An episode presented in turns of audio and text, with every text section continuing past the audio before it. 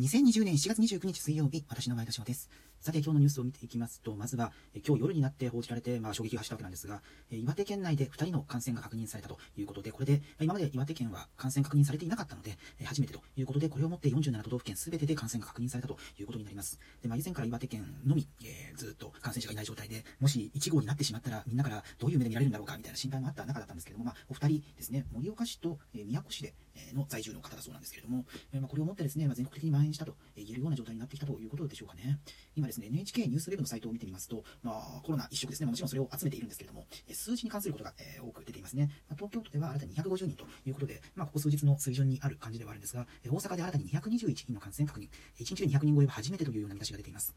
またですね、愛知県でも167人で、えー、過去最多を大幅に更新したということです。これ、一番多かったのが昨日の110人なので、え、まあ、1.5倍ということになりますが、え、かなりの数増えているような状況ですね。えまあ、これ、今後また数値が上がってくることがあるでしょうけれども、まあ、前々から言っていますように、どこの段階でどういうような政府からの、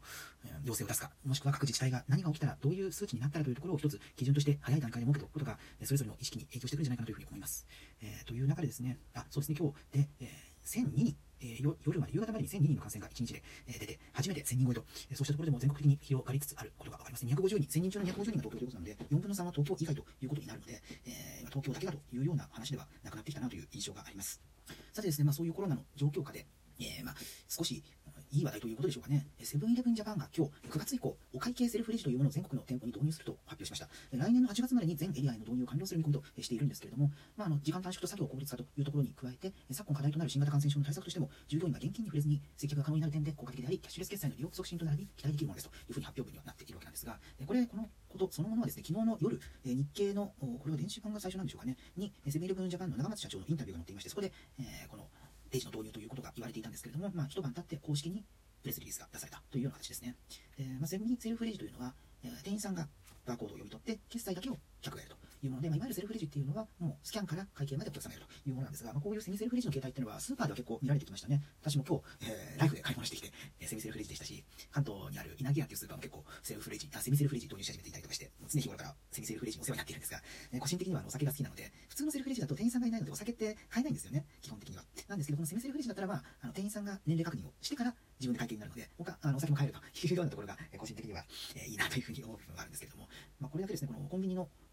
一大チェーンであるセブンイレブンが導入したということになると、おそらく、まあ、各社もこの動向を見ていくことになるでしょうね。えー、あの私、職場が東京の千代田区の2番町というところにあるんですが、この2番町にセブンイレブンの本社がありまして、で、あの、まあ、お膝元といいますか、直轄地みたいな感じで、うちの会社の周りにある店舗っていうのは、あの、うちの会社といいますか、うちの職場の周りにあるセブンイレブンの店舗っていうのは、結構、セールフレジが導入されていて、たまに使っていますけれども、結構使い勝手いいですよね。うん、最初コンビニでセルフレジってなるとどれだけまだまだするのかなというふうに思ってたんですけど、まあ、いざ使い始めてみると、結構便利かなというふうに思う一方でですね、お弁当買ってもお箸をお付けしますかなんて画面から聞いてくれないんですよね。だから、お弁当買って箸もらい忘れて、え、会社に戻ってって、で、あ、もらい忘れたことに気づいてても取りに行くわけにいかないな、どうしたらいいかななんてことを悩むわけなんですけども、そう、セルフレジでお弁当を買った時には、こう、お箸は持ちましたか？みたいな感じのポップアップがしてほしいですよね。そうした機能改善を個人的に求め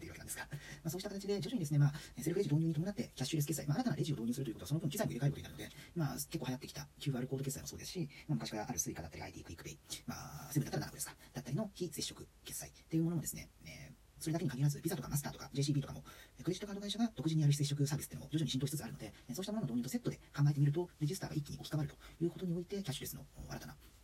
普及の方法になるのかなというふうに個人的には期待しております。僕あの個人的にすごくレジとかお金回りが大好きなので、こういう話題、えー、すごく興味あるんですが、9月以降順次導入ということで、えー、楽しみにしております。ということで、2020年7月29日水曜日、私のワイドショーでした。それではまた明日。